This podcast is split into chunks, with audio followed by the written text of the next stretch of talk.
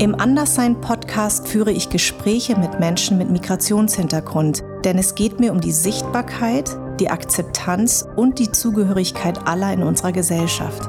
Der Anderssein-Podcast und sein Anliegen wird unterstützt von unserem Partner Seat. Die junge Automobilmarke setzt sich schon sehr lange für Diversität und Vielfalt ein. Ich kann ganz viel damit anfangen, wenn es so darum geht, dass halt so man durch die Erfahrungen der Eltern und die eigenen Erfahrungen, die man macht, hier aufwachsend, man irgendwie sehr viele verschiedene Blickwinkel hat oder auch Erfahrungspools, glaube ich, mit denen man so seinen Alltag oder so wahrnehmen kann. Und ähm, dann ist es aber, glaube ich, so, dass halt so, wenn es um so Rassismuserfahrungen geht, die ja natürlich auch was damit zu tun haben, wie man aussieht oder wie man gelesen wird von ähm, Menschen äh, in Deutschland, dann mir fällt es manchmal ein bisschen schwer, so viel darüber zu reden, weil ich das Gefühl habe, dass es immer wieder darum geht, zu beweisen, dass es Rassismus gibt.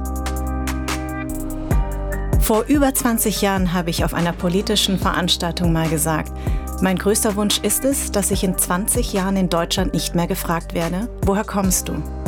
Denn diese Frage beinhaltet immer, du kommst nicht von hier. Aber das stimmt nicht. Ich bin in Darmstadt geboren und meine Eltern kommen aus Vietnam. Für mich müsste also die Frage lauten, woher kommen deine Eltern? Oder aber, wo sind deine Wurzeln?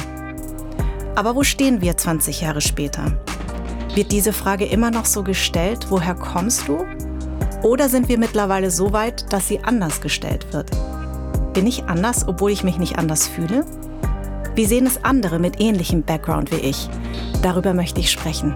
Willkommen beim Anderssein Podcast. Herzlich willkommen, Faras. Ich äh, habe ganz spontan beschlossen, bei dir ganz anders anzufangen, weil normalerweise fange ich immer mit drei Fragen an. Mhm. Aber ich hatte mit dir eine ganz ähm, eigene Begegnung, deswegen würde ich darauf gerne eingehen. Und zwar hast du damals, als ich dich angefragt habe, gesagt, du würdest erstmal gern mit mir telefonieren, weil du mit dem Begriff Anderssein haderst. Und deswegen meine erste Frage, warum? Witzig, ich habe auf dem Weg hierher nochmal drüber nachgedacht, weil ich mir ähm, ja, überlegte, wie ich wohl darauf nochmal so zu sprechen komme. Mhm. Ähm, und ich glaube, dass so eine, eine bestimmte, ähm, ein, ein, ich glaube, dass ein Problem, das ich mit dieser Formulierung anders sein habe, ähm, ist, ist, dass es, so, so, dass es sich so krass für einen weißen Blick oder so eine weiße Norm formuliert. Also mhm. ich selbst in meiner Wahrnehmung, wie ich bin und wer ich bin, nehme mich ja nicht als anders wahr ja. oder als ähm, divers oder als vielfältig, sondern diese Begriffe kommen ja eigentlich daher aus sozusagen gegen eine Norm oder so zu sprechen oder ähm, andere Menschen als fremd zuzuschreiben oder so. Und ich glaube, deswegen würde ich mich selbst jetzt nicht so ähm, als anders betrachten. Genau. Ne? genau. man spielt so ein bisschen eigentlich der Vorherrschaft sozusagen in die Karten damit. Und das finde ich total toll, weil äh, du warst wirklich tatsächlich der Erste, der äh, mich darauf ansprach und das war genau meine Intention, dass ich eben immer gesagt habe, ich fühle mich überhaupt nicht anders, aber ich werde zu was anderem gemacht und deswegen habe ich das gewählt und ähm, mhm. deswegen sitzen wir jetzt auch hier und ich finde das total toll. Deswegen wollte ich als allererstes diese Frage stellen. Als zweites würde ich gerne von dir wissen, woher kommst du? ich, ähm, ich bin in ähm, Köln aufgewachsen. Ähm, also ich bin ein richtiger Kölscher Jung. Ja. Ähm, kann aber kein Kölsch. Ich fake das manchmal so ein bisschen. Ähm, und äh, dann sozusagen jetzt seit ähm, so, ja, ich glaube, so seit äh, vier, fünf Jahren äh, nenne ich mich aber tatsächlich Deutsch-Iraner. Ja. Und, äh, Warum?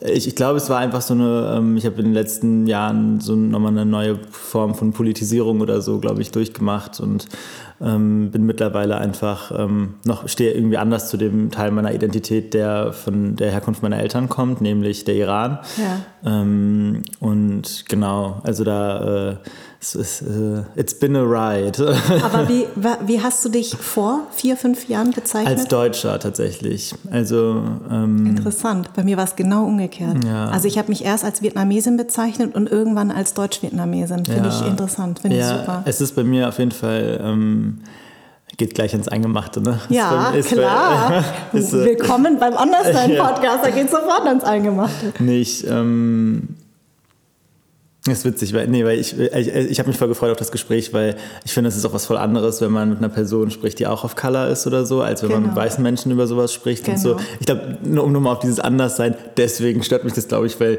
wir unter uns ja nicht uns anders fühlen oder so, sondern Eben. eigentlich ja eher in Solidarität oder so zusammen die ähnliche Erfahrung machen und ist sozusagen, ja, egal. Anyway, genau. was, ja. ich, was ich aber genau. so, so ähm, ich ich, ich, mag, ich mag eigentlich auch total gerne über solche Fragen zu sprechen, vor allem halt mit, aber vor allem halt mit Leuten, die selbst auch Erfahrungen von Rassismus yeah. oder was auch immer haben. So. Aber um nochmal darauf zurückzukommen, so, ich, ähm, ich hatte so, ähm, es gab so eigentlich so eine einschneidende Erfahrung, ähm, seitdem ich mich dann Deutscher genannt habe oder so. Ähm, es war, glaube ich, so Sommer äh, 2015. Mm, und ich bin mit meiner Familie das erste Mal in den Iran gereist. Also ich war ähm, glaube ich, damals, äh, 2009 war das, kurz vor der Grünen Revolution. Ja. Und ich war da ähm, 16 mhm. und bin dann, ähm, das war eh absurd natürlich, so erstes Mal mit meiner Mama, die seit der Flucht damals überhaupt wieder im Iran ist. Wann ist sie geflohen? Ähm, 81. Also während der, des Krieges Gen auch, ne? Nee, während nee. der, also als die Wegen Revolution war. Der Revolution war, genau. Und danach, danach sind sie geflohen. Okay. Mhm. Ja, und die, ähm, und das, also das miterleben zu dürfen, wie halt eine Mutter äh, zurück in ihre Heimat oder so kommt und äh, glaubst du, nach diesen 30 Jahren die Veränderung oder so beobachtet und erlebt. Gleichzeitig ich selbst, aber auch der bis zu dem Zeitpunkt eigentlich ähm, schon immer ähm, durch Erfahrungen, die man in der Grundschule macht oder einfach generell als Mensch, der nicht weiß ist in Deutschland mhm. oder Jugendlicher, ähm, schon das Iranischsein als großen Bestandteil meiner Identität verstanden hat oder so. Ähm, oder verstanden, verstehen musste. Ja. Ähm, hab äh, da dann so gehofft, jetzt meine Heimat irgendwie kennenzulernen und so. Und äh, bin dann immer auf dem, äh, ich weiß nicht, als wir auf dem so Bazar waren oder so, glaube ich, und ich wurde permanent auf Englisch angesprochen und irgendwie hat mich das, mein, mein Farsi ist nicht gut, aber mhm. ich hatte das halt schon auf jeden Fall so mitgenommen in dieses Land, um dort halt jetzt irgendwie meine anderen irgendwie äh, iranischen Kollegen sozusagen kennenzulernen. Und dann wurde ich aber nur auf Englisch angesprochen und war so. Warum? Ja, und das habe ich dann halt auch gefragt, warum ja. sprecht ihr mich auf Englisch an ja. und so, ich bin doch hier Iraner und so. Und dann ja. waren sie so, nee, du, äh, man sieht so auf 100 Meter Entfernung, dass du kein Iraner bist oder so. Gibt es da einen Begriff dafür? Weil in Vietnam sagt man zu Deutsch-Vietnamesen Vietgeo. Das sind immer die, die aus dem Ausland kommen. Ja. Hm, also, Khoreji, haben, also haben die immer gesagt, das heißt so Ausländer mhm, halt irgendwie. Mhm. Und ähm, das ist natürlich dann irgendwie so eine krasse, macht halt voll was, ne? wenn du mhm. plötzlich merkst, okay, dein Habitus, die Art, wie du dich kleidest, wie du dich bewegst, auch sozialisiert worden bist, ist halt einfach europäisch oder deutsch. Und ähm, da bin ich dann, glaube ich, schon so zurückgereist mit einem Gefühl von, ja, vielleicht, vielleicht bringt mir gerade Deutscher als so Identifikation ja. ähm, oder Selbstbezeichnung irgendwie mehr. Ähm, Darf ich fragen, als ihr angekommen seid, äh, du und deine Mutter, haben euch da Verwandte abgeholt vom Flughafen? Oder, Im Iran? Mh, Im ja. Iran. Und wie, wie war, ich meine, für deine Mutter, die war wie lange nicht mehr da? Ich glaube echt so 30 Jahre Wahnsinn. oder so. Ja. Wie, wie, also ich meine, das muss doch so ein mega Flash für sie gewesen die sein. Hat, also ich weiß noch, als wir die Rolltreppe äh, von dem ähm, Checkout irgendwie da so runtergefahren sind, hat sie sofort angefangen zu heulen. Ja. Wirklich so immediately. Ja. Und ich glaube, ich... Ähm, Du auch? Nee, ich nicht. Ich, also ja, ich, ich weine aber auch. Ich habe so ein Problem mit Weinen. Ja. oh nee, ich nicht. Das, das ich, ich hab, ich hab, Kannst du bei mir sofort abrufen.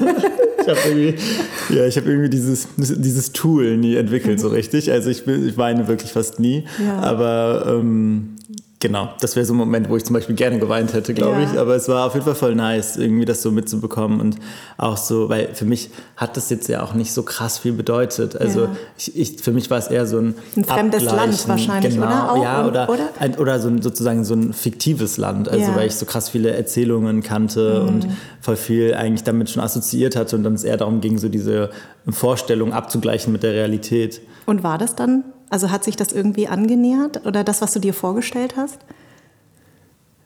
Ja, also wenn ich ganz ehrlich bin, ich glaube, viele meiner Vorstellungen damals waren total krass durchzogen von internalisierten Rassismen und so. Also mhm. Also weil ich glaube, ich dadurch, wie der Iran auch gerade so ähm, um die Ende 2000er Jahre oder so, aber eigentlich immer schon, seitdem ich denken kann, als sowas total ähm, dogmatisches, diktatorisches, mhm. gefährliches, aber gleichzeitig auch so, ähm, ob, so unterdrücktes Land, in dem genau keine Möglichkeit, also da sind so viele ähm, Stigmata in meinem Kopf gewesen oder so, dass ich glaube ich mit einem ganz dick gepackten Rucksack von so äh, Vorstellungen davon oder so da eingereist bin. Das war so dann gar nicht. Also ich habe es irgendwie viel ähm, extrem familiär natürlich irgendwie alles wahrgenommen, weil, meine, weil ich viel Familie das erste Mal getroffen habe mhm. und gleichzeitig auch ähm, fand ich es super nice mal so ein ähm, Gegenbeispiel von Gesellschaft oder auch so,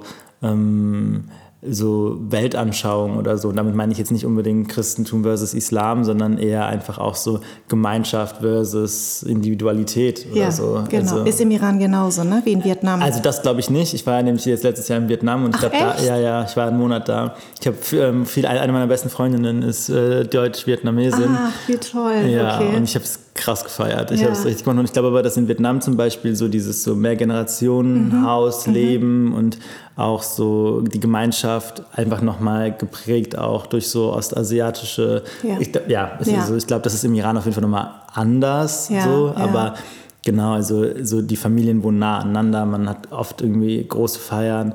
Es ist einfach insgesamt natürlich so ein bisschen ähm, gemütlicher mhm. und ähm, wärmer. So. Und du warst ja äh, quasi mitten in der Pubertät, weil bei mir war das so, ich war ähm, mit 14 das dritte Mal in Vietnam, also mit vier das erste Mal, mit acht das zweite Mal und mit 14 das dritte Mal. Und die ersten zwei, Mal war, äh, zwei Male war es so, dass ich immer wusste, okay, das gehört irgendwie zu mir, aber ich habe es so ein bisschen abgelehnt. Ich habe mit vier und mit acht sehr schlecht Vietnamesisch geredet und habe mich auch immer so ein bisschen fremd gefühlt und auch anders. Ähm, und mit 14 hat sich das genau umgedreht. Also da war ich plötzlich in der Pubertät und habe mich eh gefragt, wohin gehörst du? Du bist irgendwie keine Deutsche, bist aber auch keine Vietnamesin.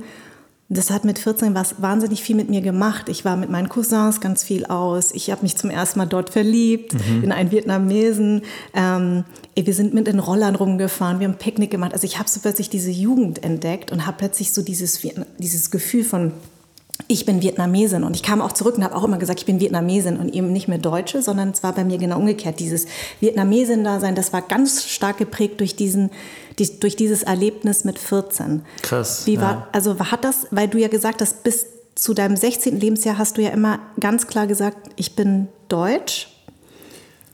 Naja, also. Hat, hattest du das auch oder war das anders? Nee, bei mir, ich glaube, so meine. Ähm Selbstbezeichnungen oder auch so mein Selbstverständnis ist auf jeden Fall sehr viel so fragmentierter oder so, weil ich jetzt nicht so, ähm, ich wusste immer, bis ich irgendwie mich, glaube ich, mit so 18, 19 wirklich dann so politisiert hatte, dass, wenn Leute mich fragen, woher ich komme, dass die richtige Antwort Iraner ist mhm. und nicht Deutscher oder so oder nicht Köln oder was auch immer. Ähm, die richtige Antwort aber für die Deutschen. Ja, klar, Richtig. genau. Mhm. Und, ähm, ist ja auch ähm, was nervt. Ja, ja, ja. Und ähm, ich, ich habe mich, glaube ich, immer als so ähm, Iraner eigentlich verstanden. Das mhm. lag daran, dass ich, äh, glaube ich, auch noch mal mit in, in, meiner Jugend oder so sehr viel mehr so, ähm, so sehr unversteckten Rassismus irgendwie erlebt habe oder so. Wie zum Beispiel? Ich glaube einfach halt so, ähm, sei es jetzt irgendwie irgendwelche weirden Jokes in Bezug auf so Atombomben oder was auch immer, bis hin zu so, ähm, glaube einfach so, ja, also so Schule, mhm. also so mhm. Teenage Boys und ja, ich glaube, ich hatte auf jeden Fall ähm, nie Stolz, wenn es um so meine eigene um die Formulierungen von mir selbst ging. Und dann mhm. muss man dazu ja auch sagen, es ist natürlich, man, man ist also diese ähm, Intersektion von Queer sein und mhm. dann auch noch Iraner sein und Deutscher sein, also da das spielen auch nochmal ganz viele verschiedene Aspekte gleichzeitig, glaube ich, so mit, ja. weil das ist so, das passiert ja alles dann in diesem jugendlichen Alter oder so. Da, also da hast, hast du dich da geoutet schon? Ähm, ich habe mich mit 16 so ungefähr so geoutet. Ach, auch zu dem Zeitpunkt ja, war, also genau. war 16 eigentlich ein wirklich wichtiges Alter eigentlich, Ja, oder? also es, war so, es ist schon auf jeden Fall so ein, ich glaube ehrlich gesagt so, ähm, manchmal spreche ich auch so von so einem, also ich finde es manchmal interessant von so einem Coming Out auch zu sprechen, wenn es darum geht so, ähm, sich zum Beispiel als POC zu verstehen mhm, oder so, oder diesen Begriff. Das hat bei mir zum Beispiel krass viel ausgelöst und das ist, glaube ich, erst später passiert. Also weil ich glaube, so dieses jetzt so aus der Retrospektive sich als Deutscher zu bezeichnen oder yeah, so, yeah. war halt natürlich eher ein so ähm, Schutzmechanismus oder in ja. irgendeiner Weise auch so ein Versuch, sich zu assimilieren oder mhm, so. Ähm, aus meiner Perspektive, ich glaube, es gibt tausend Gründe, warum es auch gut ist, sich, als, sich das zu nehmen und zu mhm. sagen, ich bin Deutscher oder ich mhm. bin Deutsche. Aber ja, es geht halt viel um Akzeptanz, glaube ich, ne? Ja und ja und dazugehören und auch um ne? Schutz, glaube ich. Richtig, also ich glaube ja. so und ich mhm. glaube ähm, dann aber so irgendwann zu realisieren, yo, ehrlich gesagt, so, es gibt einfach krasse Unterschiede und die meisten davon haben was mit Rassismus zu tun. Mhm. Und da aus dieser äh, Erfahrung heraus irgendwie einen Begriff wie People of Color oder so plötzlich so zu nutzen, um zu äh, markieren, dass auch Menschen, die aus unterschiedlichen Ländern kommen oder so, aber nicht weiß sind, alle gleiche Erfahrungen machen können ja. hier in Deutschland ja. oder ähnliche. Ähm, das hat mich krass empowert mhm. und hat mir krass viele Möglichkeiten gegeben, so mehr darüber zu verstehen, wie ich hier aufgewachsen bin und ähm, was ich vielleicht auch brauche, um ein cooles Life zu haben. So. Und ähm, das war eigentlich fast ein größeres Coming Out als mein äh, queeres sozusagen. Ja. Ähm, hast du damals, als du im Iran warst, hast, hattest du dein Coming Out da schon gehabt? Mhm. Gib dir mal noch ein bisschen Wasser. Danke. Weißt du das? Mm, nee, hatte ich nicht. Also ich war, ähm, ich war, nee, war ich nicht. Also mhm. es, war, es war so davor, okay. auf jeden Fall. Ja. Ähm, meine, meine zweite Frage ist immer, gibt es für dich einen Unterschied zwischen Zuhause und Heimat? Ähm, ja, schon. Also ich habe tatsächlich ähm, vor ein paar Tagen über den Heimatbegriff gesprochen. Mhm. Ähm, und da hat äh, Banafsche, ähm, die Hauptdarstellerin aus meinem Film, äh, Banafsche Die ich nachher noch zitieren würde gerne, weil Ach. die hat was so Tolles gesagt, aber das dazu ich später. Ich zitiere sie jetzt wieder. Richtig? Banafsche sagt gerne. nämlich einfach ziemlich coole Sachen. Das ist nicht ja. eine Quote von Banafsche, aber sie ja. hatte darauf so ich, mir fällt gerade das Original nicht aus. Jedenfalls hatte Banafsche gesagt, als es um Heimat ging, so ähm, Heimat ist der Ort, den man kritisieren kann. Und das finde ich, ist, macht einfach Sinn. Total. Es ist einfach, genau das ist das, glaube ich, was ich unter Heimat auch so fühle oder und warum ich aber auch, glaube ich, große Probleme mit dem Begriff an sich Heimat habe, ist, weil der eigentlich fast immer sowas ähm, sehr Exklusives, ähm, politisch aufgeladenes, ähm, ja, irgendwie auch einfach Diskriminierendes hat, so, wohingegen zu Hause natürlich eher aus einem herauskommt. Was du dir selber schaffen kannst. Genau, ne? genau klar. Und ja. zu Hause ja auch was, ähm, eigentlich auch wie Heimat, aber Heimat sein sollte, aber was Mobiles ist und etwas, was, ähm, glaube ich, so weniger für alle gleich sein muss, sondern oder weniger beansprucht für alle gleich zu sein oder so, sondern halt diese Flexibilität, glaube ich, bei zu Hause viel mehr drin ist so und genau, also äh, ja, ich glaube, deine Frage war ja, ob zu Hause für mich Heimat auch mhm, ist und so, mhm, ne? Mhm, mhm, und das äh, ist bei mir, glaube ich, auf jeden Fall nicht der Fall. Deswegen finde ich das super, was du sagst mit dem kritisch äh, sein seiner Heimat gegenüber. Das finde ich auch total wichtig. Ähm, du hast ja eigentlich eingangs erwähnt, dass vor allem 2015 dein dein Bewusstsein darüber sich verändert hat, dich Deutsch-Iraner zu nennen. Mhm. Was, was war der Auslöser? Ja, tatsächlich die Arbeit an meinem Debütfilm Futur 3. Also ich habe ähm, 2015 angefangen, ähm, die Idee dafür zu entwickeln. 2015 war aber auch das Jahr, in dem ähm, genau so die Grenzen geöffnet worden sind und sehr viele neue Menschen nach Deutschland gekommen sind. 2015 war aber auch das Jahr, in dem ich ähm, tatsächlich so das erste Mal auf so, ähm, es ist äh, so Community-Treffen war für ähm, Black People of Color mhm. und das war hier in Berlin tatsächlich in der Schu Schule an der Rüttlistraße. Da gibt es so ein Queer BPOC Festival. Ja, das wollte ich dich eh fragen, wie man das ausspricht. Ich habe das gegoogelt. Queer BPOC. Aber C-U-T stand davor. QT QT. Also es ist wirklich QT, also ja. wie cute von cute ja. Ah. Also es, ja, es ist sozusagen... Äh, QT-BPOC. Ja, ja. finde ich super. Ich habe mir gedacht, ja. das gibt es ja nicht. Also hier in Berlin gibt es ja wirklich alles, aber dass es so ein Festival gibt für äh, People of Color, die, queer, die sich, also die queer sind, ja. dass sie dann hier ein Festival veranstalten, finde ich mega. Ja das, war, ja. das war tatsächlich so einer der, ähm, es war ein super krasses äh, Recherchetreffen. Also wir sind da hingefahren ähm, Raquel und ich. Einerseits, um Raquel Molt hat das Casting gemacht bei dem mhm. Film und mhm. aber auch ganz viel Recherche und so. Ja. Und wir waren in dem Moment, wir waren zu der Zeit an einem Punkt, wo wir angefangen haben, uns vermehrt mit so Rassismus in Deutschland auseinanderzusetzen, aber auch mit unserer Position als Menschen, die in zweiter oder dritter Generation hier in Deutschland geboren und aufgewachsen sind und haben dann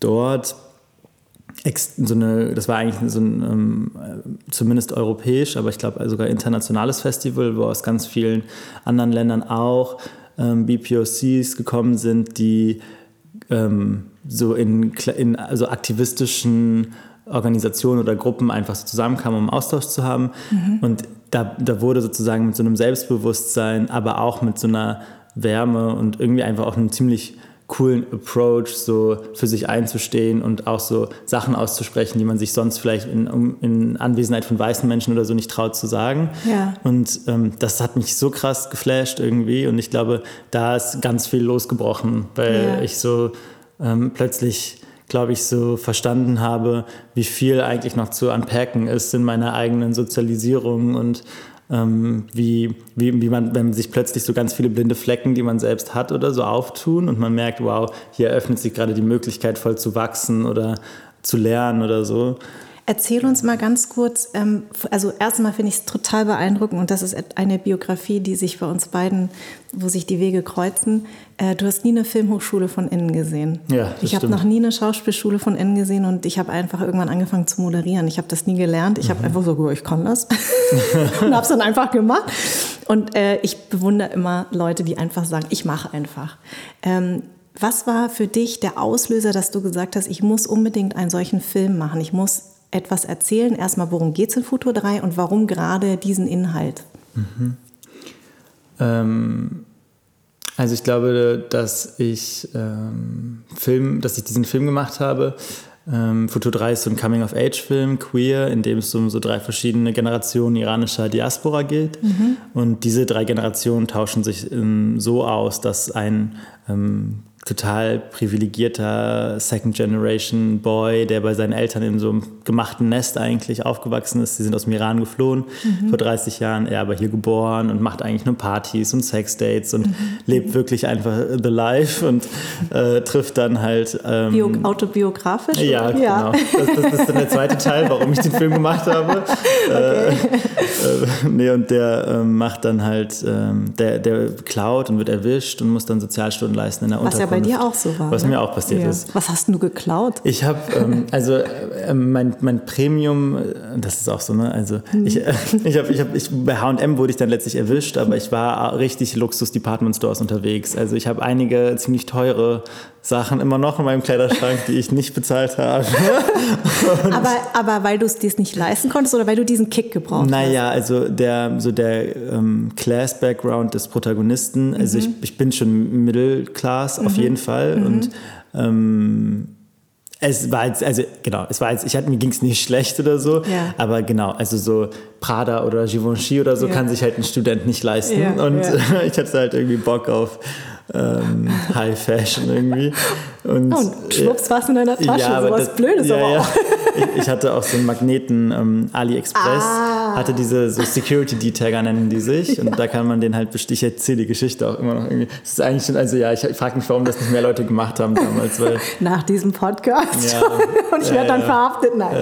Aber nee. es ist so witzig, weil ich, also ich, ähm, ich habe früher auch mal ein bisschen gespielt und ich habe wirklich ich hatte halt so einen Charakter, wenn ich Clown gegangen bin. Ich hatte halt mhm. immer, ich habe mich richtig schick angezogen und bin dann halt so los und habe halt noch so geguckt, was vielleicht gerade so neu reingekommen ist, damit die Leute denken, ich bin total informiert und yeah. kaufe halt jede Woche hier in diesem Fancy Store ein und war yeah. dann halt so, wusste ganz genau, was ich will, habe halt so mich so voll bedienen lassen und yeah. wenn dann irgendwann die Bedienung keine Ahnung mehr hatte, was alles in meiner Umkleidekabine ist, habe ich zugeschlagen. Und dann wurde es aber bei H&M erwischt. Das ist ja das Krasse. Das ist dann bei H&M, ja. Oh Gott, Armutszeugnis für alle Depart Luxus-Departments. Ja, dann bei H&M halt so, ja. Und, ähm, und das fand ich aber so, das ist natürlich einfach absurde Fallhöhe. Du, mm. du machst also eigentlich basically aus, als Hobby, klaust du halt die ganze Zeit so total bescheuerte Kleidung wirst dann erwischt und plötzlich landest du, weil du halt die einzige Person in dieser kleinen Stadt, wo du studierst, bist, die Farsi spricht, in einer Unterkunft, wo gerade sehr viele Leute angekommen sind, die auch deine Sprache sprechen. Mhm. Und dann übersetzt du aber plötzlich für die. Und ich, ich war so permanent eigentlich damit konfrontiert, wie ich in so einem hegemonialen, also vorherrschenden weißen deutschen Blick ja. gerade das Gleiche bin wie die. Ja. Weil ganz viele Leute nicht, also wenn wir unterwegs waren oder so, dachten, ich wäre jetzt auch einfach gerade angekommen oder so. Also diese, diese Sensibilität, die Leute im Iran zum Beispiel hatten zu sehen, als ich aus Europa kam, hatten dann viele Deutsche nicht, sondern für die war ich dann einfach auch ein Geflüchteter, was ja auch fein ist und so. Also ja. naja, irgendwie einfach auch weird so. Mhm. Aber ich glaube, zu realisieren, yo, wir sehen gerade vielleicht so ähnlich aus, aber haben extrem unterschiedliche Privilegien und stehen eigentlich an ganz anderen Punkten und ähm, haben sehr unterschiedliche Möglichkeiten auch, gerade was Leben in Deutschland für uns gerade bedeuten kann.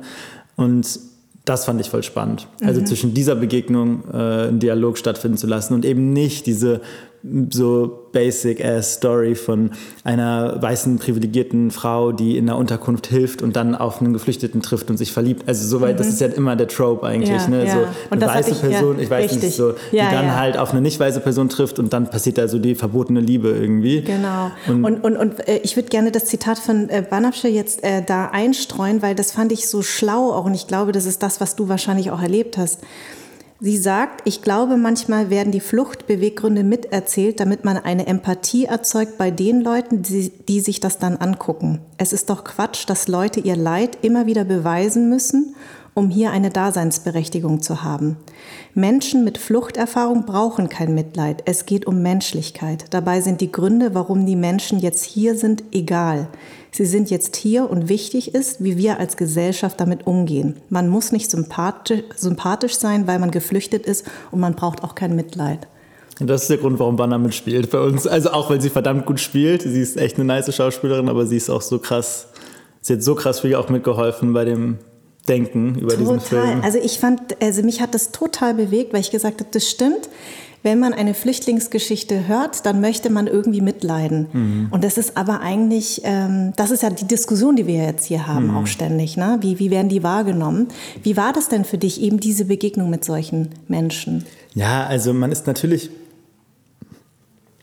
man ist natürlich irgendwie ich habe krass viel über meine eigenen Gefühle auch nachdenken müssen, weil diese so diese die, diese Gefühle von Mitleid, Betroffenheit und ähm, so, ja, das bringt nichts. Das mhm. bringt niemandem was. Mhm. Es ist, also die kann ich vielleicht mit mir dann kurz besprechen, weil es ist auch okay, gewisse Dinge dann vielleicht erstmal zu spüren, weil sie ungewohnt sind oder weil man einfach gerade so ein Reality-Check-In hat und sich vielen Dingen, die man selbst erlebt oder so oder ähm, hat, nicht bewusst ist.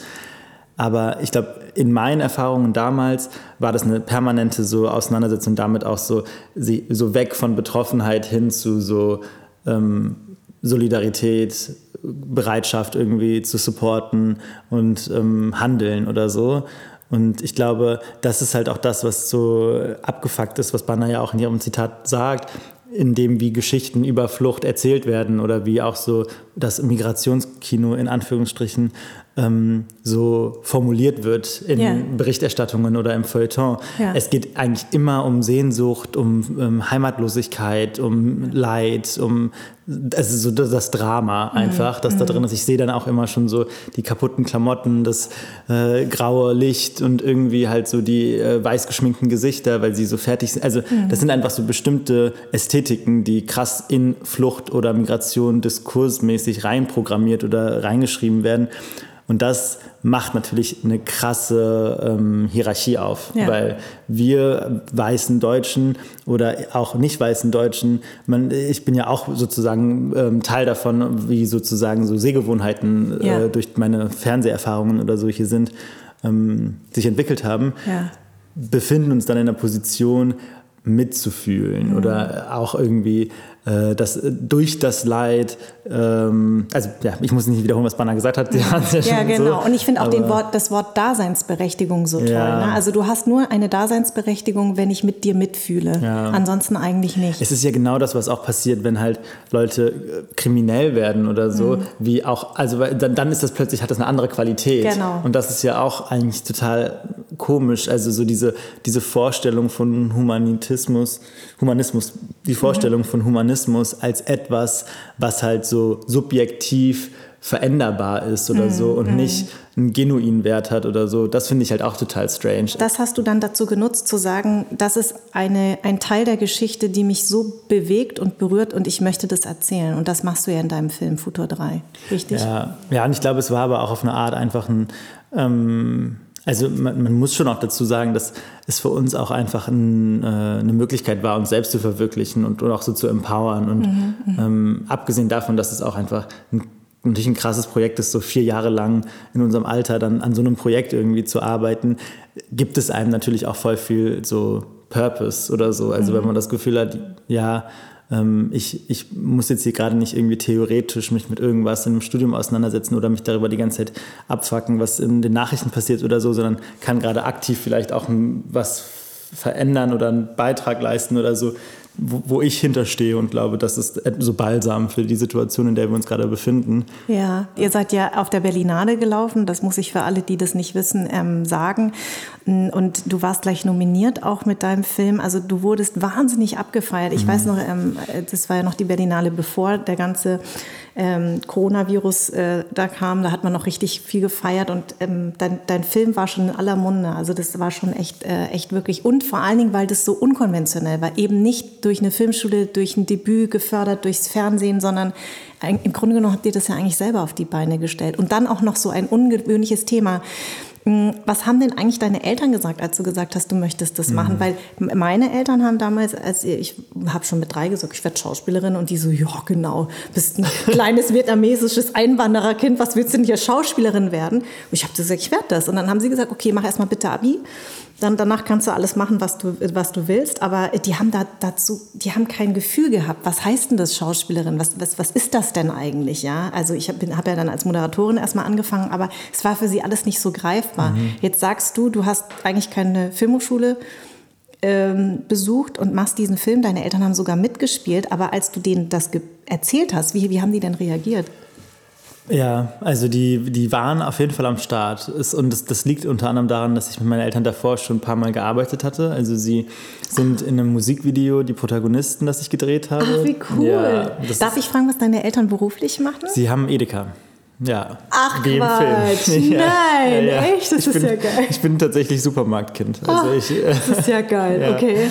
Die, ähm, nee, die haben, äh, Edeka, sind jetzt im Ruhestand, aber mhm. die hatten Edeka und ähm, die, die, also die, das, das war halt, es hatte so ganz guten zeitlichen Moment auch, weil die waren gerade auf der Schwelle zum Pensionieren mhm. und dann hat sich das so ein bisschen, haben wir uns irgendwie die Klinke in die Hand gedrückt, weil sie dann halt eigentlich direkt von dem Feierabend sozusagen zu, nach Hildesheim für sechs Wochen und dann dort halt, die haben halt auch echt krass mitgeworkt, ne? Also die ja. haben das Produktionsbüro voll mit instand gehalten, oh, die haben, meine Mutter hat die Buchhaltung mitgemacht, Nein. mein Dad hat irgendwie gefahren und so. Es war wirklich ein richtiges Familiending irgendwie irgendwie so. Also, das finde ich schon krass, wie deine Eltern sind. Ja, ich glaube, ich glaube, das liegt aber auch daran, dass sie, ich meinen Bewerbungsfilm, ich habe für die Uni, ich habe Kulturwissenschaft studiert, da konnte man auch praktische Arbeiten einreichen. Mhm, mhm. mein Bewerbungsfilm, den ich da gedreht habe, 2013, habe ich mit meinen Eltern gedreht. Also es war ich, meine Eltern, meine Schwester, wir standen alle vor den Kamera. Ich habe wirklich mit Selbstauslöser so und dann Nein. sind wir alle vor die Kamera gelaufen und haben so einen Film gedreht. Geil. So.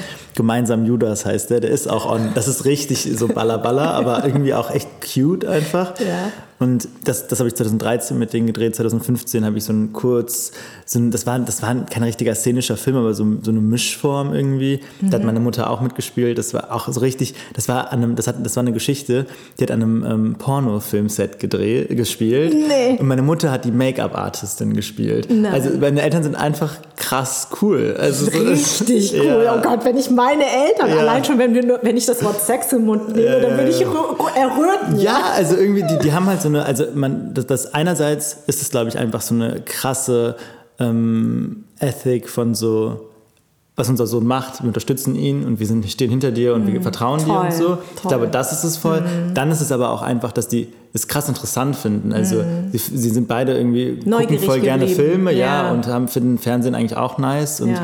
Filme machen klingt eh erstmal spannend und ja. dann fanden sie, glaube ich, bei diesem ersten Dreh, den wir dann mitbekommen haben, die, also aus den Gründen, aus denen wir alle Film lieben, fanden sie Filmsets halt auch cool, weil die Gruppen, so also Atmosphäre, man kann voll cool quatschen, man lernt neue Leute kennen, es ist einfach eine coole soziale Situation und ich meine, klar, das ist nicht für alle Eltern was, aber die können das irgendwie. Also Toll. die sind am Start, Super. so auch zu kommunizieren und also, also ich meine, die, sind, die können einfach gut noch so Konversationen machen und ja.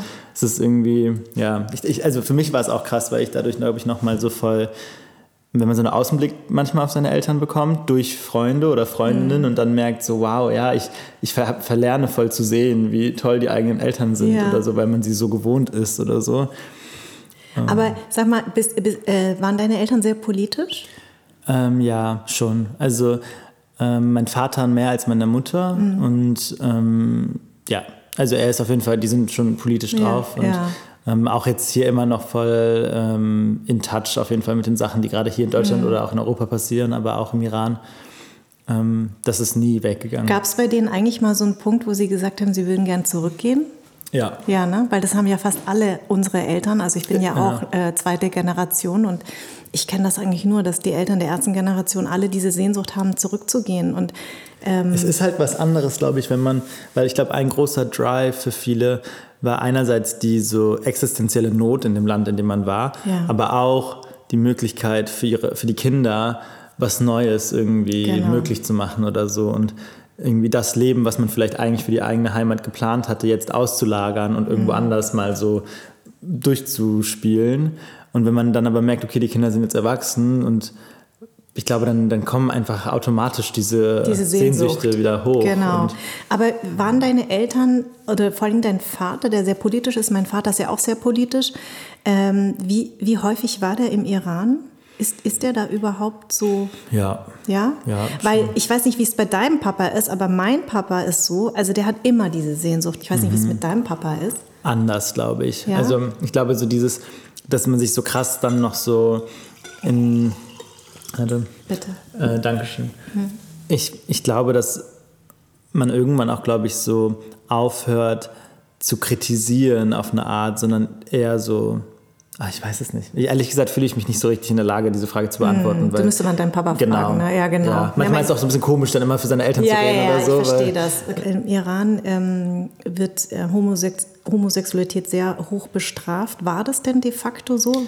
Wie oft halt so der Iran und Queer sein als so das absolute so Gegenbeispiel von westlicher liberalem Befreiung und so. Und das ist, glaube ich, das finde ich problematisch. Natürlich ist es nicht für, äh, für viele Menschen nicht so easy, irgendwie ein Coming Out zu haben oder so, aber Coming Out ist auch nicht das, die einzige Möglichkeit, queer zu sein oder yeah, so. Yeah. Und ich glaube, worauf ich hinaus will, ist, dass in meiner Recherche haben mir mega viele Leute berichtet davon, dass es fein ist für sie, dass sie, natürlich im Öffentlichen ist es nicht easy, wie ganz viele andere Sachen auch nicht, die nicht einfach sind, im Iran öffentlich zu machen oder Übrigens so. aber hier auch nicht in ja, Deutschland. Genau. Weißt du, man tut immer so wahnsinnig liberal, aber ja, wie viele Kollegen, wie viele Menschen kennen wir, die sich so schwer tun, sich zu outen, weil genau. sie genau wissen, ja. was es gesellschaftlich ja, bedeutet. Genau. Mhm. Und, und aber sagen, im Privaten, meine Eltern sind fein damit, ich bin geoutet von meinen Freunden, ich habe einen Freund, ich so, mhm. das ist alles halt auch da irgendwie möglich. Ja. Und, ähm, War das die Sorge auch deiner Eltern, als du ihnen das erzählt hast? Ähm, nee, also ehrlich gesagt, auch da glaube ich sehr so unkonventionelle Erzählung. Ich habe mir ganz lange so Gedanken darum gemacht, wann sage ich Ihnen das, wie sage ich Ihnen das, bla bla bla.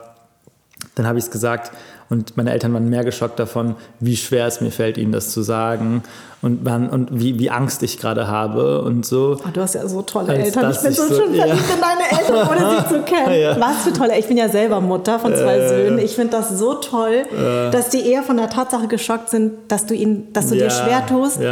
Als dass du dein Coming Out hast, finde ich voll toll. Mhm. Ja, das, also und dann gleichzeitig selbst halt sich so zu entlarven in diesen so, das war auch zum Teil ehrlich gesagt, glaube ich, einfach internalisierter so Rassismus, weil mhm. du, ich, ich hatte immer diese Denke so krass reingetrichtert bekommen von so, im Iran ist so schwul sein oder queer sein, krasses Problem, super schlimm. Aber von wem? Ja, das würde mich mal interessieren. Ich, ich glaube einfach, also in einerseits so Unterricht, also wenn du so äh, Sexualkunde oder ähm, Leute auch einfach. Also wenn so, ich glaube, in, ich habe früher zum Beispiel mega viel so Wissen und so auch von, aus dem Fernsehen oder so mir geholt und mhm. ich habe echt, ich echt viel TV geguckt und keine Ahnung, TAF oder Galileo oder whatever. So weißt du, das waren halt meine Sources damals. Und da ja, passiert halt schon viel Scheiße, ehrlich ja, gesagt, wenn es darum geht, wie halt so. Ähm, Genau. Und dann aber auch, also es kann auch ARD sein und auch mhm. Tatort. Also mhm. weißt du, wie viele mhm. Stories gibt es denn da auch, wo halt ja. halt so äh, das Kopftuch als das schlimmste, irgendwie äh, antifeministischste Objekt überhaupt so formuliert wird. Und das hat natürlich eine, eine Auswirkung so. Aber genau, was ich da sagen wollte, ist, dass ich, glaube ich, in dem Moment gecheckt habe, wie sehr ich selbst durchzogen bin von diesen Zuschreibungen, die ich auf meine Eltern mache irgendwie. Mhm. Und dann so plötzlich so entwaffnet dazu stehen und so sein, ja, stimmt. Warum ist das eigentlich so ein Problem für mich? Ja, was, ähm, was ich auch spannend finde, ist, äh, du hast mal erzählt, deine Eltern sind eingebürgert worden, als du vier warst, was ein sehr großes, äh, ähm, deine Eltern haben dann das Gefühl gehabt, sie sind angekommen. Wie lange haben sie auf ihren deutschen Pass warten müssen? Ich habe letztens nochmal darüber nachgedacht und es gab ja, war das 2001 oder so, es gab diese eine Gesetzesänderung, wo dann ganz viele Leute plötzlich einen Pass bekommen haben. Ja, ich glaube, das Zuwanderungsgesetz wurde genau. geändert. Ich glaube, es war 2005 sogar. Und das war mhm. der Moment, wo ah. wir auch den bekommen haben. Okay, also das heißt, für deine Eltern war immer klar, dass sie den beantragen wollen. Ja, ja, ja schon. Und hast du ähm, so rassistische Erfahrungen gemacht als Kind oder als kleiner Junge? Also was dich ja, wirklich also, richtig geprägt hat? Aber du, äh, das ist so ein bisschen so eine Frage nach so, was sind so die, äh, ja, also ich glaube, ähm, ja, also irgendwie, ehrlich gesagt, ich bin immer so ein bisschen unsure, wenn ich so darüber, also mm. warum, warum, redet man eigentlich über diese Rassismuserfahrungen oder so, so krass, weil ich irgendwie so das Gefühl habe, auch, auch also ich, was ich gerade sagen will, ist, dass ich so ein bisschen immer mich frage, muss man das so, auch wie jetzt vielleicht Banner sagt oder so, muss mm. man mhm. das so beweisen oder so? Ja, ja. Wahrscheinlich fragst ja. du das eher, weil du halt so ähm, wissen willst, ob es so einschneidende Erfahrungen gab, die mich voll krass geprägt haben in meiner Kindheit oder in meiner Jugend oder so. Gleichzeitig bin ich immer so ein bisschen äh, zurückhaltend, wenn es darum geht, so aus der eigenen Rassismus-Erfahrungskiste oder ich, so zu Ich finde das irgendwie. super. Es geht ja vor allen Dingen auch in diesem Podcast ganz viel darum, dass jeder seinen eigenen Blickwinkel hat und dass es auch Menschen da draußen, die mhm. eben weiß sind, weiße Deutsche auch mal nachdenklich macht, dass es gibt Leute, die haben gar keine Erfahrung gemacht, die auch sagen, ich habe ich hab auch überhaupt übrigens kein Problem, das seid ihr ihr, die das zum Problem macht. Ja. Und ähm, ich, ich sehe das immer als stellvertretend für das, weil ich habe als Kind immer nur so Erfahrungen gemacht, die jetzt nicht total schlimm waren, dass ich jetzt gesagt habe, oh Gott, das ist total schlimm, dass ich jetzt eine äh, Deutsch-Vietnamesin bin. Mhm. Aber sie haben mich dazu geführt, irgendwann dann zu verstehen, irgendwie bin ich nicht ganz deutsch und ich bin in Vietnam nicht ganz vietnamesisch. Mhm. Ähm, und das hat mein Anderssein ähm, sensibilisiert. Ja. Also, dass ich plötzlich gemerkt habe, ähm, ich fühle mich gar nicht so, aber die anderen machen mich zu dem. Ja, und das interessiert voll. mich eigentlich eher bei, bei meinen Gästen auch, ob, ob du diese Erfahrung auch gemacht hast oder du sagst, nee, ich, und ich finde das völlig in Ordnung zu sagen, nee, ich, ich. Also, wozu ich auf jeden Fall voll krass relaten kann, ist so diese, was man ja, glaube ich, so ein bisschen als so postmigrantische Perspektive beschreibt. Also mhm. dieses, ähm, zwischen oder auf, du hast ja mal gesagt, das fand ich eigentlich auch voll cool, das habe ich auch ein paar Mal danach noch benutzt, weil ja. es ging darum, wir haben telefoniert und ich meinte irgendwie so, ja, dieses so, dass ich dieses Zwischensein ja. oder zwischen verschiedenen Stühlen sitzen und du dann meintest, nee, für mich ist es eher auf zwei Stühlen weißt sitzen. du, wer das gesagt hat? Nee. Als allererstes, von dem habe ich es eigentlich. Ja. Cem Özdemir. Oh, genau, okay, dann war und das... Und der ist auch äh, ihr Gast und der hat das vor, als ich vor 20 Jahren anfing, habe ich einen Artikel gelesen und da hat er das gesagt und das hat mich total nachdenklich gemacht, weil ich mm. immer mich zwischengefühlt habe. Ja, ich kann ganz viel damit anfangen, wenn es so darum geht, dass halt so man durch die Erfahrungen der Eltern und die eigenen Erfahrungen, die man macht, hier aufwachsend, man irgendwie sehr viele verschiedene Blickwinkel hat oder auch Erfahrungspools, glaube ich, mit denen man so seinen Alltag oder so wahrnehmen kann. Und ähm, dann ist es aber, glaube ich, so, dass halt so, wenn es um so Rassismuserfahrungen geht, die ja natürlich auch was damit zu tun haben, wie man aussieht oder wie man gelesen wird von äh, Menschen äh, in Deutschland, dann mir fällt es manchmal ein bisschen schwer, so viel darüber zu reden, weil ich das Gefühl habe, dass es immer wieder darum geht, zu beweisen, dass es Rassismus gibt. Und mhm. das ist so gar nicht mehr das Thema, finde ich gerade, sondern ich finde es viel wichtiger, dass halt man darüber spricht, was Weißsein bedeutet mhm. oder was halt so, wie unsichtbar eigentlich so die weiße Norm ist. Oder ich finde auch, dass jetzt gerade, was gerade passiert ist mit George Floyd und den Auswirkungen hier und dass Black Lives Matter irgendwie gerade mega viel Aufmerksamkeit bekommt, was krass nice ist, so mhm. dazu auch führt, dass man plötzlich bei Anne Will oder wo auch immer das jetzt letztens war, in einer Talkshow, ein CDU-Politiker sich selbst als weißen Mann bezeichnen hören, das hat so krass was in mir ausgelöst, weil ich glaube, diese, das ist ja auch eine große Angst eigentlich von weißen Menschen, oft sich als weiß zu bezeichnen das oder stimmt. so.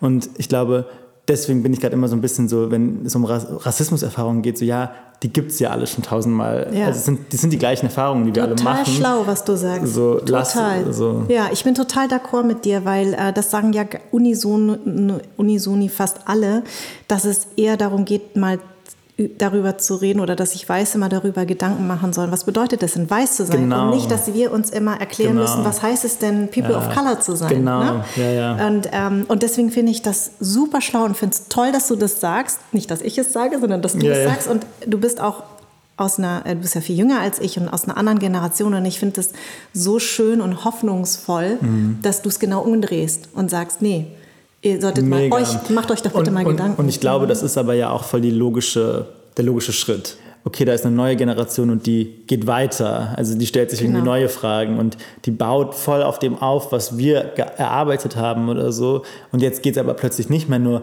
um das Problem mit der eigenen Familie oder so, sondern es geht plötzlich um Neues, anderes, ähm, hybrideres oder vielleicht auch so öffnendere Perspektiven auf eine inklusive Gesellschaft oder so und weniger um so diese ähm, Probleme und Konflikte und ähm, die Clashs zwischen verschiedenen Kulturen. Und ich glaube, ähm, ja, also ich, ja, das ist auf jeden Fall was, was ich, wo ich voll hoffe, dass das auch jetzt so ein bisschen weiter gepusht wird oder mhm. so, weil wir haben so viel darüber geredet, was, oder meine Eltern und unsere Eltern, und ja. die haben alle schon tausendmal darüber geredet, was alles ja. scheiße ist ja. oder so. Jetzt ist es vielleicht dran, darüber zu reden, wo man ansetzen muss, um was zu verändern oder so. Und das können wir nicht tun, das müssen weiße Menschen machen. Also was ich sagen will, ist, dass ich ähm, schon, und das ist auch, glaube ich, was, was in dieser neuen Generation vielleicht anders ist oder so. Ich bin nicht so dialogbereit. Und ich habe auch, also es gibt einfach Diskussionen, ich habe keinen Bock, die zu führen zum hundertsten Mal. Und dann, dann stirb halt dumm. Also, also, also ist halt so.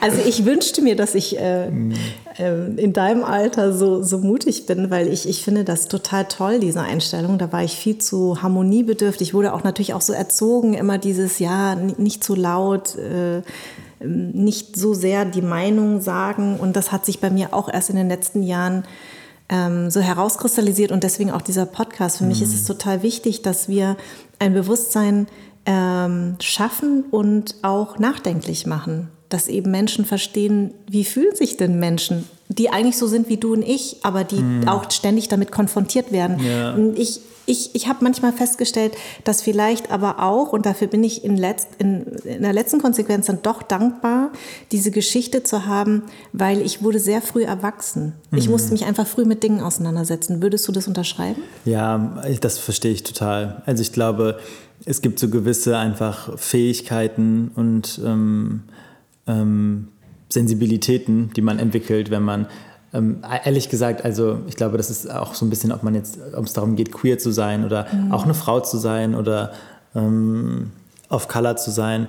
Diese äh, Identitätsachsen prägen natürlich krass, mit was für Tools und Fähigkeiten du ausgestattet wirst im Aufwachsen, ja. weil du musst dich permanent mit dir selbst auseinandersetzen. Mhm. Du musst eigentlich die ganze Zeit gewappnet sein, auch dich zu behaupten und zu formulieren. Und das sind ja Sachen, die äh, äh, genau einfach weiße deutsche Männer zum Beispiel nicht so oft machen müssen. Das stimmt. Und ich glaube, genau, also das ist ja auch so was oft diese so Formulierung von ähm, es ist kein ein Akzent zum Beispiel zu haben, mhm. ist kein Ausdruck davon, ähm, irgendwie weniger gebildet zu sein. Im Gegenteil, es ist genau das, es ist eigentlich einfach das, genau das Gegenteil. Genau. Du sprichst halt eine Sprache und eine andere Sprache. Richtig. Und das ist halt einfach, genau, ja, so glaube ich, in, in vielen, ich, man merkt es ja auch voll, keine Ahnung, wenn man unterwegs ist und irgendwie, irgendjemand macht eine Erfahrung und die scheiße ist oder so und erzählt es, du, du siehst sofort in den Blicken, wer, wer versteht es gerade, wer ist irgendwie anwesend, wer ist gerade so sensibel dafür oder so und wer checkt es halt nicht. Und das sind, glaube ich, einfach so, also ich bin voll froh, diese Fühler zu haben. ja, ja. Und weißt du was, was ich auch interessant finde? Ich habe jetzt echt wirklich einige Gespräche geführt und unisono hat man immer wieder dieses Leistungsprinzip durch. Also das ist ja auch das Banowsche, der genau das eben sagt. Ne? Also du musst irgendwie rechtfertigen, warum du hier bist. Mhm. Und äh, die Rechtfertigung von vielen in der zweiten Generation ist, ich muss etwas leisten. Das ist etwas, was meine Eltern mir sehr mitgegeben haben. Du musst es leisten, um hier anerkannt zu werden mhm. oder zu sein. Haben das deine Eltern dir auch mitgegeben? Also ja, ich, also es ist schon auf jeden Fall so eine Mentality von so ähm, Erfolg haben und erfolgreich sein und ehrgeizig sein und so ähm, hart zu arbeiten. Das kommt auf jeden Fall krass von meinem Elternhaus und so. Mhm. Und ich weiß nicht genau, ob das mehr einfach Kapitalismus ist, der da so meine Familie und mich geprägt hat, wie alle anderen auch, aber ja. und, und, oder ob das sozusagen so der der Angst vor so gescheiterter Integration ist, was ja eher dann, glaube ich, so das wäre, was du meinst und so.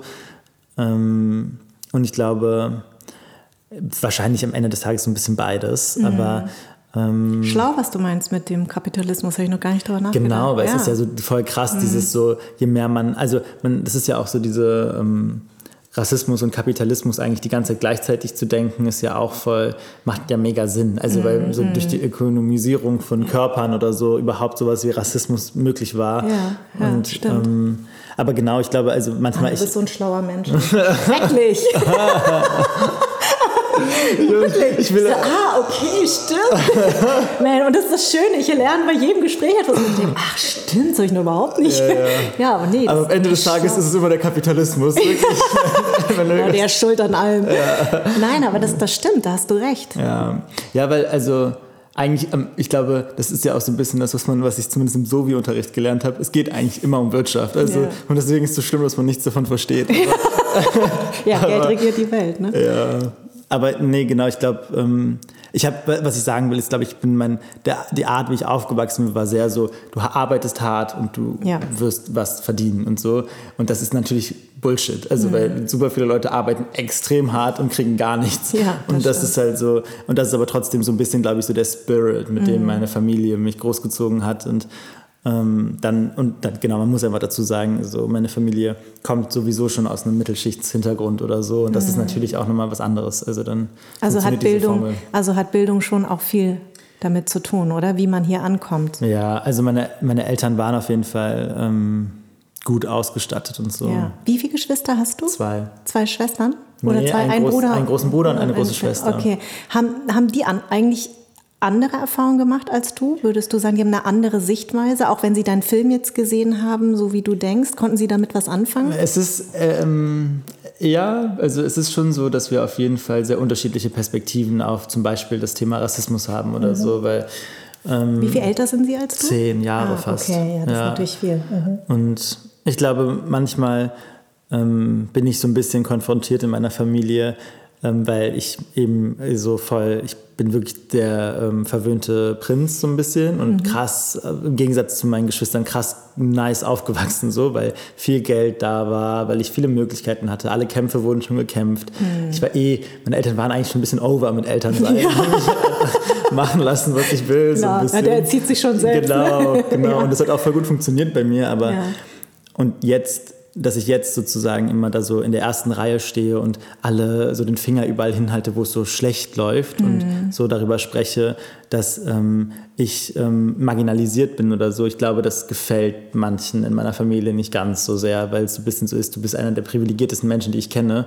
Wieso redest du die ganze Zeit darüber, dass du Rassismus erlebst oder dass irgendwie äh, Sexismus oder Homophobie oder was auch immer? Was entgegnest du denen dann? Ich sage dann halt einerseits, dass ich halt es total bescheuert finde, weil ich ja nicht davon rede, dass ich als ich als einziger das erlebe, sondern dass ich meine Position nutzbar mache, um meine Ressourcen oder so. Ich, ich habe die Möglichkeit, meine Ressourcen zu nutzen, um für solche Kämpfe einzustehen oder Richtig. so. Und andere Leute halt nicht. Und eine Stimme zu geben. Gen ne? Ja, mhm. oder, oder einfach meine Stimme auch zu nutzen. Weil mhm. ich glaube, das ist ja, also es ist auch einfach mega painful und schwer, in so einen Filmbereich reinzukommen oder so. Mhm. Und natürlich kann ich das, weil ich krass privilegiert bin oder ja. so.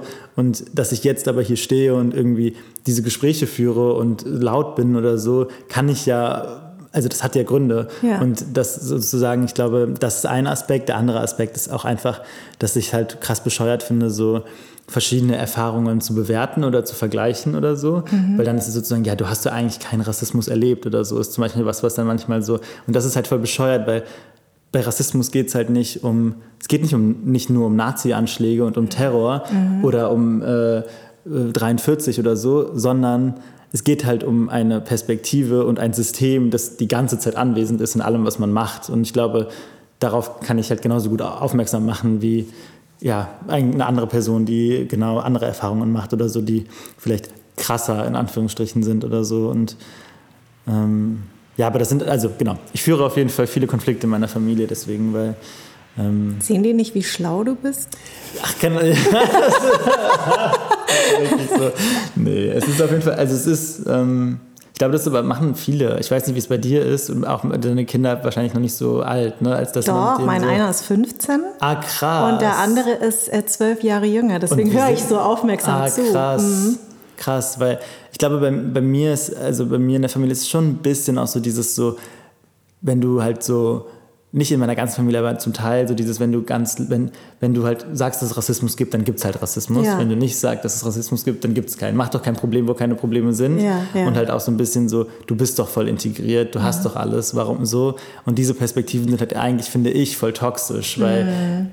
jeder von uns weiß, warum, das, warum diese Frage, woher kommst du, zum, auch wenn ich zum tausendsten Mal sage, warum die einfach so krass gut exemplarisch vorführt, in was für ein System wir leben. Genau. So.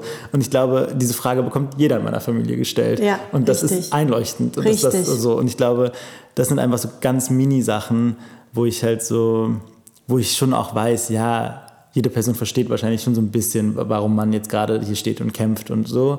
Aber die Frage ist vielleicht so ein bisschen auch so, warum investierst du da deine Zeit rein mhm. und nicht in irgendwas anderes, was so sinnvoller in Anführungsstrichen ist. Wieso hast du dich eigentlich nicht für eine Filmhochschule beworben? Gab es da einen bestimmten Grund? Oder? Ich hatte ein bisschen Angst, glaube ich. Abgelehnt zu werden? Ja, ich glaube okay. schon. Und, und ich wollte damals, gedrückt zu Ich werden, wollte oder? aber damals auch Theater machen. Das war, ist ah. eigentlich der Grund. Also ich okay. habe ich hab in einem Schauspiel, ähm, ich habe im Schauspiel Köln im Jugendclub gespielt. Das mhm. war eigentlich auch so voll so der wegbereitende, ähm, so die wegbereitende Erfahrung. Mhm. Und dann habe ich ähm, gedacht, ich würde jetzt gerne Theaterregie machen. Das war aber tricky, weil man musste 21 oder so sein oder 23, man musste so ein Alter erfüllen. Ja. Und dann habe ich ähm, in Hildesheim studiert, weil das so ein interdisziplinärer Studiengang war. Also mhm. man konnte so von allem ein bisschen, es war Theaterschwerpunkt und so, okay. aber für Film eigentlich überhaupt nicht geeignet. Ja. Also niemand würde, man, man würde nicht dahin gehen, um Film zu studieren eigentlich. Ja. Und ähm, dann war es für mich aber genau perfekt, weil es halt so diesen ich glaube, so ein kulturwissenschaftlicher Blick und so dieses analytische und einfach so ein bisschen auch so nicht nur darüber nachzudenken, was ist jetzt eine spannende Geschichte, mhm. sondern halt auch so darüber nachzudenken, was bedeutet diese Geschichte und mhm. warum sollte man die erzählen oder nicht. Das habe ich halt krass in Hildesheim gelernt. Mhm. Und das ist, glaube ich, so ein wichtiger Skill in, also ich glaube, das sollte jede Person, die Filme machen will, eigentlich machen. So mhm. Mhm. erstmal sich mit solchen Fragen auseinandersetzen. Aber. Das heißt, dein Ziel ist es eigentlich in Zukunft auch immer Stoff, also selber Stoffe zu schreiben, zu entwickeln und zu filmen. Also das ist so dein Weg. Ja. Dein Farsi war ja nicht so gut, meintest nee. du, ne? Wie war das für dich beim Drehen? Ähm, da hatte ich halt alles schon ähm, ausgelegt. Also ich habe das, hab das Drehbuch mit meinen Eltern erst übersetzt mhm. und dann habe ich, ähm, was übrigens auch funny ist, also das ganze Drehbuch mit meinen Eltern durchzugehen und so. Ja, das glaube ich. Jetzt hat er auf seinem Grinder-Date Sex mit einem Typen. das wollte ich dich sowieso fragen, ja. weil ich habe nur von meiner Agentin, die ja, ähm, unser, ja. Dein, einer deiner Hauptdarsteller auch betreut, ja. äh, die Uta hat gesagt, oh, da sind echt Szenen drin, uh, da musste sie auch ganz schön schlucken erstmal. Und, ähm, und ich bin ja sowieso so schambehaftet behaftet als, als ja. Vietnamesin. Deshalb bei uns wird das Sex noch nicht mal ausgesprochen. Aber wie war das, als deine Eltern diesen Film gesehen haben? Also da gibt es ja schon Szenen, da geht es ja richtig zur Sache. Ja, ne? genau. Also es war... Ähm ja, es war schon okay und cool, aber gleichzeitig natürlich auch krass, plötzlich mhm. sich so in diesem, in diesem Raum, Filmraum zu sehen. Also, weil ja. die kennen halt ihre Szenen und so. Und ich glaube, das ist, aber ehrlich gesagt, das war auch für die Schauspielenden zum Teil krass. Die ja, haben ja alle, die haben ja alle zum ersten Mal einen Langfilm gedreht. Mhm. Und ich glaube, diese, also, du hast halt diese sechs Wochen Erfahrung und diese mhm. Jahre Gespräch und dann ist da plötzlich dieses abgehackte, fertige 90-Minuten-Ding und ich glaube, das ist ein krasser Brainfuck. Du bist ja. irgendwie so voll. Also ich, ich, fand das halt voll, ich fand es fast spannender bei den ersten Sichtungen. Ich habe mit jedem der Schauspielerinnen auch alleine gesichtet. Ah die zu beobachten, wie das gerade für die ist, weil du hast dann was gespielt und das war für ja. dich in dem Moment voll konkret, aber dann bist du woanders, jetzt im Film, wo das eigentlich gar nicht mehr dazu passt. Also ja, ich glaube, diese ganzen Verwirrungen und das war für meine Eltern, glaube ich, auch, ah, okay, und vor mir passiert das und danach ist das und jetzt entsteht plötzlich was Neues, weil nach mir direkt die Szene kommt, wo er sich befriedigt. Oder also, weißt du, ich glaube, es ist so. Aber war das dir nicht unangenehm? Mir war es schon unangenehm. Also als ich das erste Mal den Film, das war an Weihnachten, habe ich ja.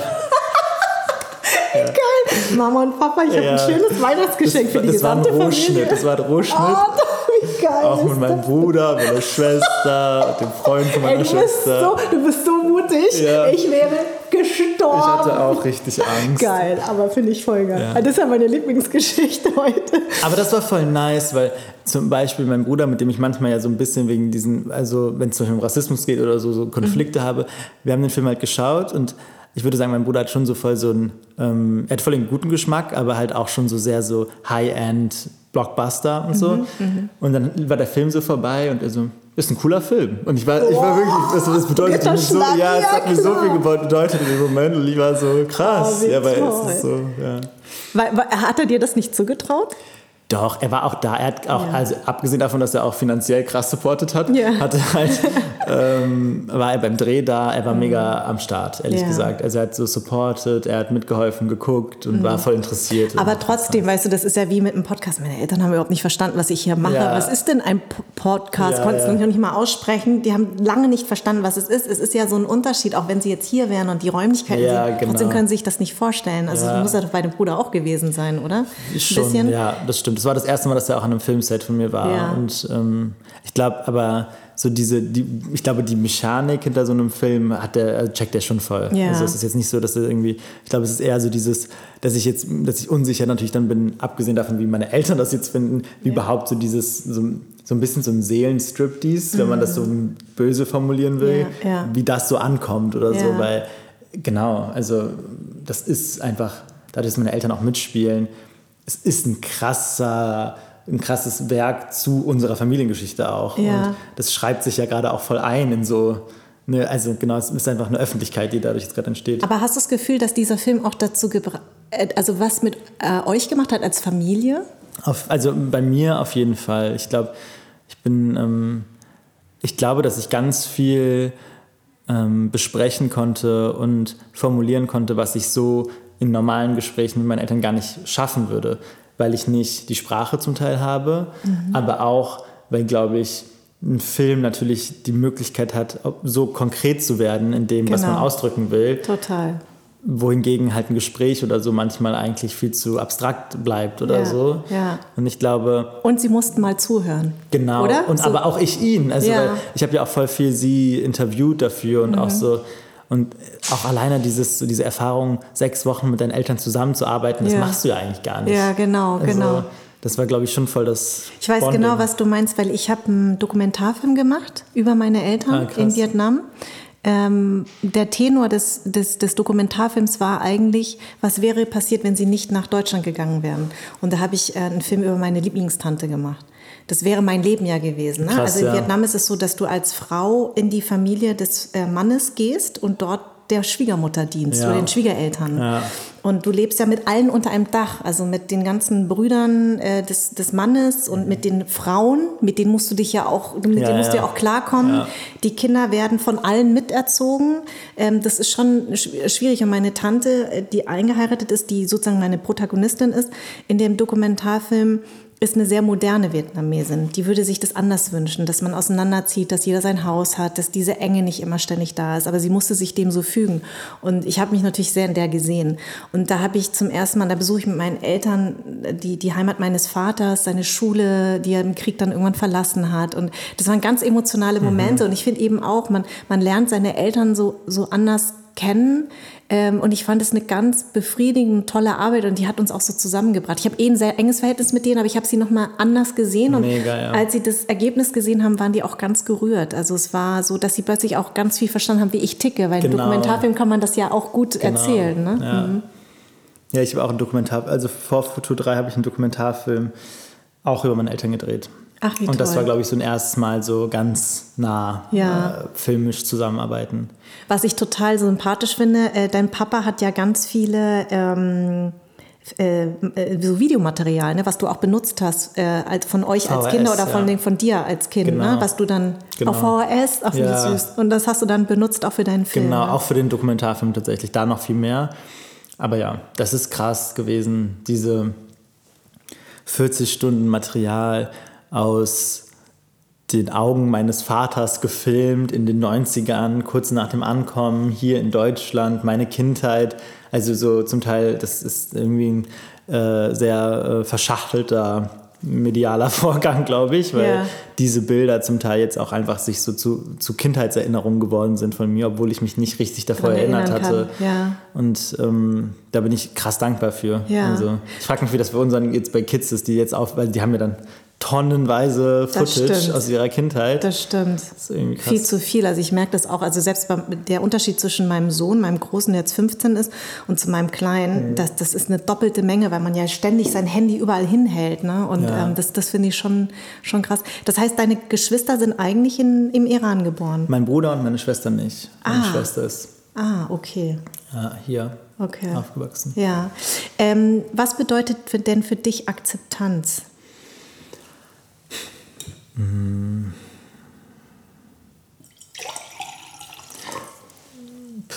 Ah Ja, also äh, jetzt erwischst du mich wieder bei so. Ich, ich habe letztens tatsächlich darüber nachgedacht, weil ich so, ich wollte einem Freund ein Kompliment machen.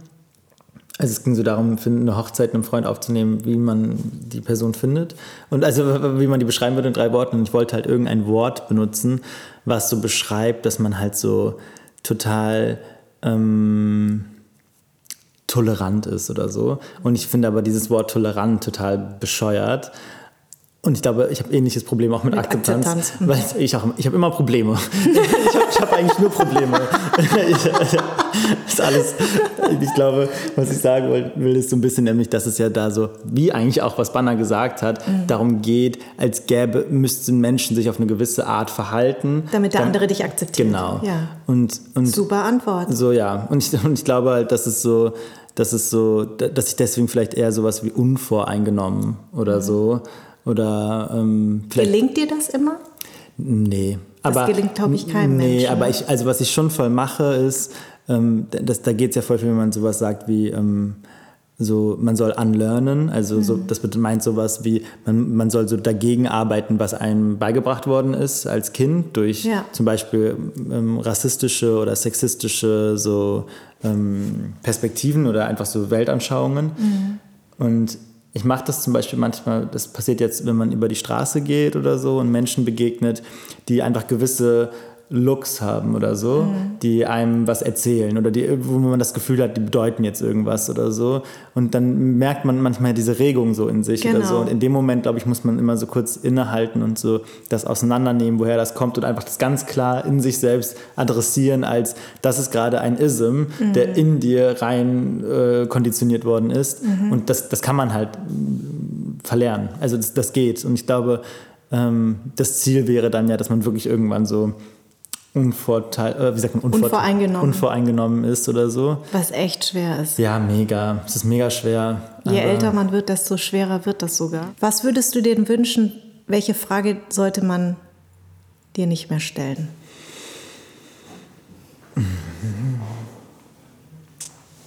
Ähm, also ich habe das Gefühl, so viele fragen mich nicht mehr, woher du kommst oder woher ich komme. Das ist irgendwie auf jeden Fall, hat sich mein Umfeld jetzt so geändert, aber ähm, also das wäre, glaube ich, so die obvious ähm, Frage.